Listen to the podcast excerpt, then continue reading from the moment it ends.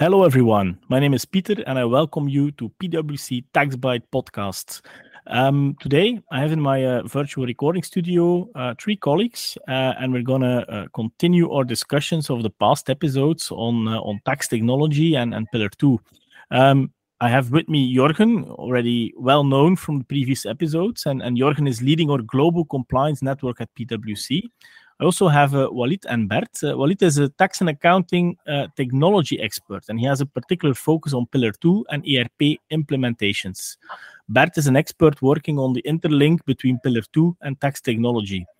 So I think um, you have the, the, the, right group of people um, to, to to continue our discussions of the of the of the past uh, sessions. And in this fourth session of the mini series, we will be going deeper into the topic of having separate tax ledgers it's a question we receive quite often from our clients and not easy to answer. So, Jorgen, I'm going to have to give you that task. Eh? Uh, could you start off with uh, sharing some of your experiences with direct tax ledgers in an ERP system? Thanks, Pieter. And happy to do so. And, and thanks for hosting us again this episode. Let me start by uh, briefly exp- explaining what a tax ledger is uh, and why organizations may consider this to then go into what the typical benefits would be.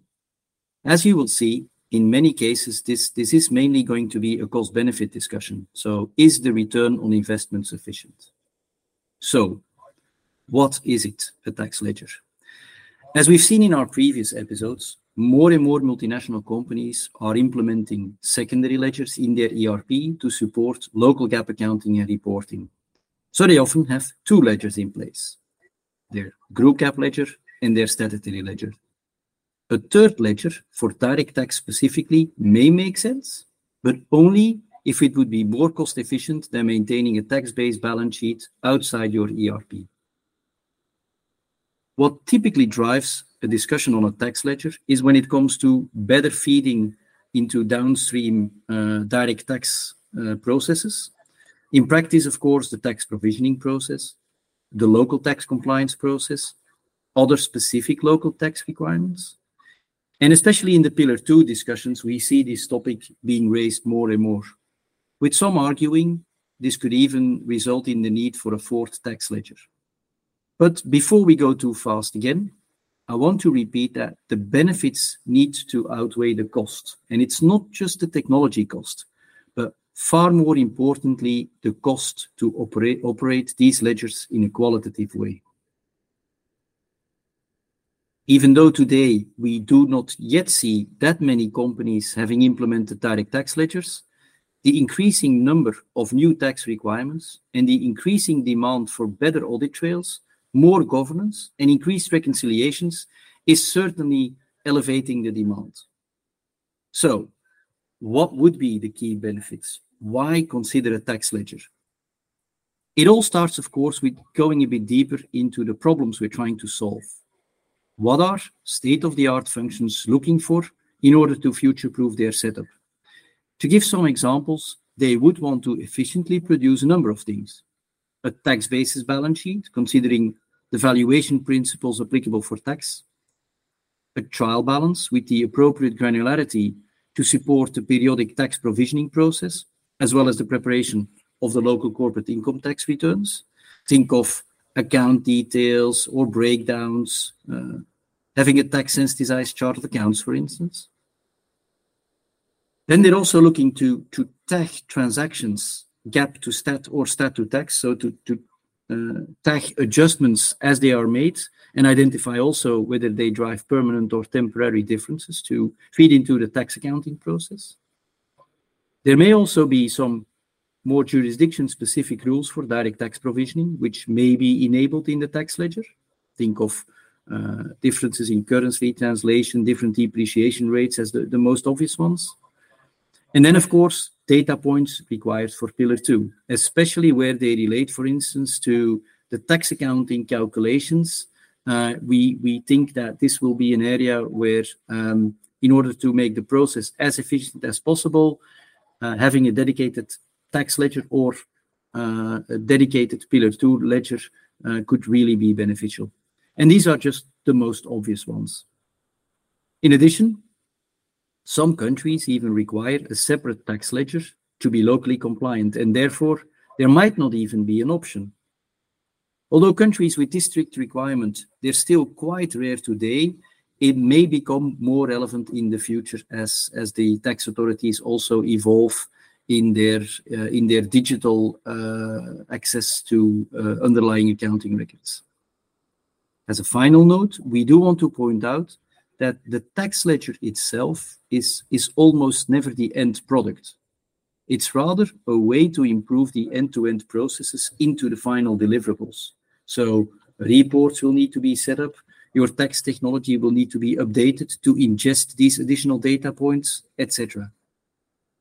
But if I may summarize, in many cases, a tax ledger will be a key accelerator for optimizing the tax function, and hence is something you should have on your roadmap to consider. Okay, thanks, Jorgen, for outlining that. Um, so what I hear is that even though companies may or may not have immediate need for a, a tax ledger, it is recommended to at least consider whether tax ledgers uh, is a good idea and doing the cost-benefit analysis. So uh, Oualid, maybe you can explain us a little bit what are now the key benefits uh, typically achieved to the tax ledger. Yeah, sure thing, uh, Pieter, and uh, and thanks for having me. Well, um, the immediate benefits we may think of uh, could be to have a real-time direct tax reporting data available, a better and a more automated audit trail uh, of the tax adjustments that are being made, a reduction of the need to export the data and to do offline analysis and calculation in Excel, more transparency on the stat to tax differences, a more structured and baseline uh, for integration with other applications, and reduce the time required to support tax audits. So where do we actually start with our analysis? Well, we typically look at four drivers to consider, being scale, complexity, automation uh, opportunities, and upcoming requirements. So starting off with the volume, uh, volume of the tax adjustments, you have to remember that maintaining a separate tax ledger requires a whole governance process and periodic support of the accounting and tax teams. It may not be a cost-efficient uh, model in case you have a limited number of material tax adjustments. The benefits may, out, may not outweigh the costs here. Continuing on to the second driving, being the complexity of the stat uh, to tax differences. The more complex, the more it may make sense to support those adjustments through the use of a tax ledger, not only for documentation and audit trail uh, perspective, but also from a cost-benefit perspective. Going on then to the third driver, opportunities for automation. Some stat to tax adjustments, when complex and or high uh, in volume, may benefit from uh, automation within a, a, specific tax ledger. For example, in case you maintain a tax-specific asset capitalization and depreciation policy, having a separate fixed asset subledger feeding the tax ledger with the adjustment journals may prove to be cost efficient and may provide even a better audit trail and that goes with it. A level of automation of your stat to tax adjustments within the ERP will be determined determining factor for the decision to implement and deploy a tax ledger. Going on to the final driver then, a new tax new tax reporting requirement. Over the last few years, we have seen an increasing demand for new and more periodic tax reporting, such as SAF-T filings, Pillar 2, CBCR, that may help just justify the need for uh, a tax ledger within the ERP. In addition to that, more and more tax authorities require increasingly, increasingly direct and frequent access to the accounting records for tax audit or assess assessment purposes. A more structured approach by means of an ERP ledger may help facilitate that specific requirement. Thanks, Oualid. So uh, when talking about tax ledgers and ERP, um, it's obvious, it goes without saying that, that Pillar 2 will have an immense impact on this. Bert, I'm I'm curious from from your experience with Pillar Two and and systems. Can you share some light on the the data and system uh, impact of this? Sure, Pieter, and thanks for uh, having me. As I assume uh, most lis listeners will know, um, the objective of Pillar 2 is for large multinational enterprises to pay a minimum level of tax, an effective tax rate of 15% on the income arising in each jurisdiction where they operate. Um, and the OECD has released in 2021 a set of rules, which are the so-called GloBE rules, that includes the mechanics to determine the effective tax rates of each multinational enterprise.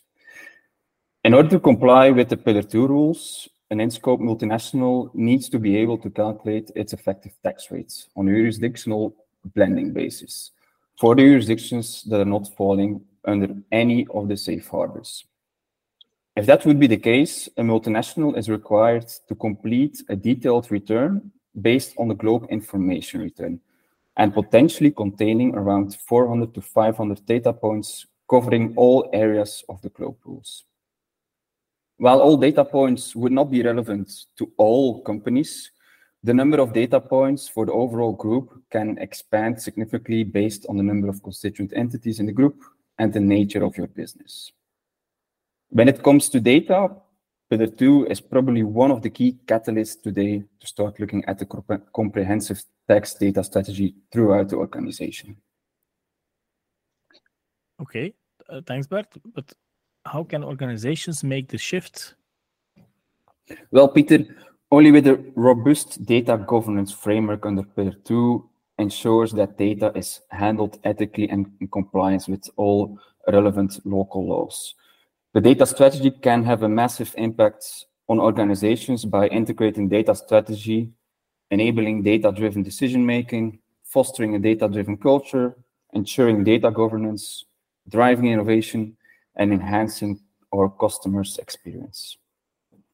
Okay, so let's bring it back now to the baseline of this mini series, eh, which is all about statutory reporting. I'm, I'm interested to to get more details on the link between the statutory reporting and Pillar Two. Oualid, is that something you can you can explain a bit? Yeah, sure, uh, certainly. So uh, there is indeed uh, a link between the statutory reporting and Pillar Two. So for two reasons exactly. So first, in most countries in the world, the direct tax calculation starts from, or at least needs to be reconciled to the statutory trial balances. You need to be able to explain any differences. So the link to the statutory reporting has always been important. And secondly, but more importantly, actually, with Pillar 2, a completely new layer is added. So let me explain. Pillar two is in principle, uh, in principle starts from the data used in the consolidation process. In the EU, EU directive, it is even more strict. The data as per uh, the consolidation GAAP and the recent guidance also confirmed that the data should actually be reported in the reporting currency, so the currency of your consolidated financial statement. If you link the two items, it is without a doubt that, that going forward, a full reconciliation between whatever amount is in your local tax return needs to be made to what is in the Pillar 2 Global Information Return. And you can only do this if you have a full reconciliation between the data in your consolidated financial statement and in your local statutory financial statement. My expectation is that reconciliations are going to be the key topic for the next couple of years. There are multiple challenges to this reconciliation, but that would take us too deep uh, for this session, Pieter. Yeah, thanks, Oualid. Yeah, without, of course, going in too much detail, uh, could you perhaps give us some examples to make this a bit more tangible? Uh, yeah, sure. As I am sure to understand, so this uh, this will all almost always be very company specific and needs to be an analyzed case by case. But to give some generic examples, you should consider setting up a separate tax ledger for the Pillar 2 starting point. Often you uh, already have a group GAAP TB to start from. You could, in this specific ledger, back out uh, PPA and consolidation entries, if any, of course, and book TSA uh, adjustments. But this will, for instance, require a base ledger on legal entity or constituted entity level, and in the appropriate reporting currency, of course. And it comes with some practical considerations. For example, it could result in possibly a high number of extra ledgers, which requires maintenance, specifically uh, as this would constitu uh, constitute a period periodical or even quarterly exercise. You have to, secondly, you have to account for uh, these in journals, which can be quite challenging as well for these consolidation entries that are multi-legal entity. So the alternative here to analyze is doing this calculation further downstream in the Pillar 2 process or more upstream in the consolidation process. We're only at the start of this challenging journey, once, uh, one in which data quality, as we referred to in our previous episodes, is again key here. And where a structured approach to manage GAAP to stats and tax to uh, stat to tax reporting is crucial. Okay, uh, thanks, Oualid. Yeah, um, yeah, very interesting. Uh, all of this. Um, we do, however, come a little bit towards the end of the time we have today. Um, so maybe Jorgen, uh, to close the session, can can you give us what your takeaways, your your key takeaways, basically, of this uh, discussion? Sure, Pieter. So to, to summarize, managing the the changing tax landscape, it, it involves uh, traversing a complex web of evaluations and adjustments, and this irrespective of whether organizations are subject to Pillar 2 or not. Among the solutions, a holistic stat and tax ledger implementation emerges as a, a strategic tool offering transparency and, and structured management of all the adjustments required. So the decision to establish such a ledger, it hinges on factors like materiality, volume, and, and complexity of differences. But if implemented effectively, the ledgers and the ledger strategy will be a key accelerator to optimize end-to-end tax processes and to allow to step away from the heavy reliance on manual calculations and Excel files.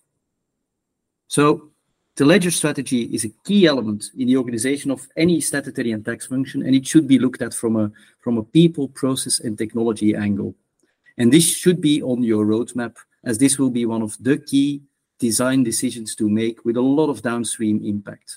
So my takeaway recommendation is to make sure to do this now and to not postpone this analysis. Thanks, Jorgen, uh, for your takeaways. Um, this is what we had for you today. So I hope uh, the audience enjoyed listening and, engaging with us uh, in, this topic. I thank my speakers, of course, for yet another interesting episode on, tax reporting and the systems. So thank you, Jorgen, Oualid, and Bert. And um, yeah, I would say tune in for the next episode, I would say. Thank you.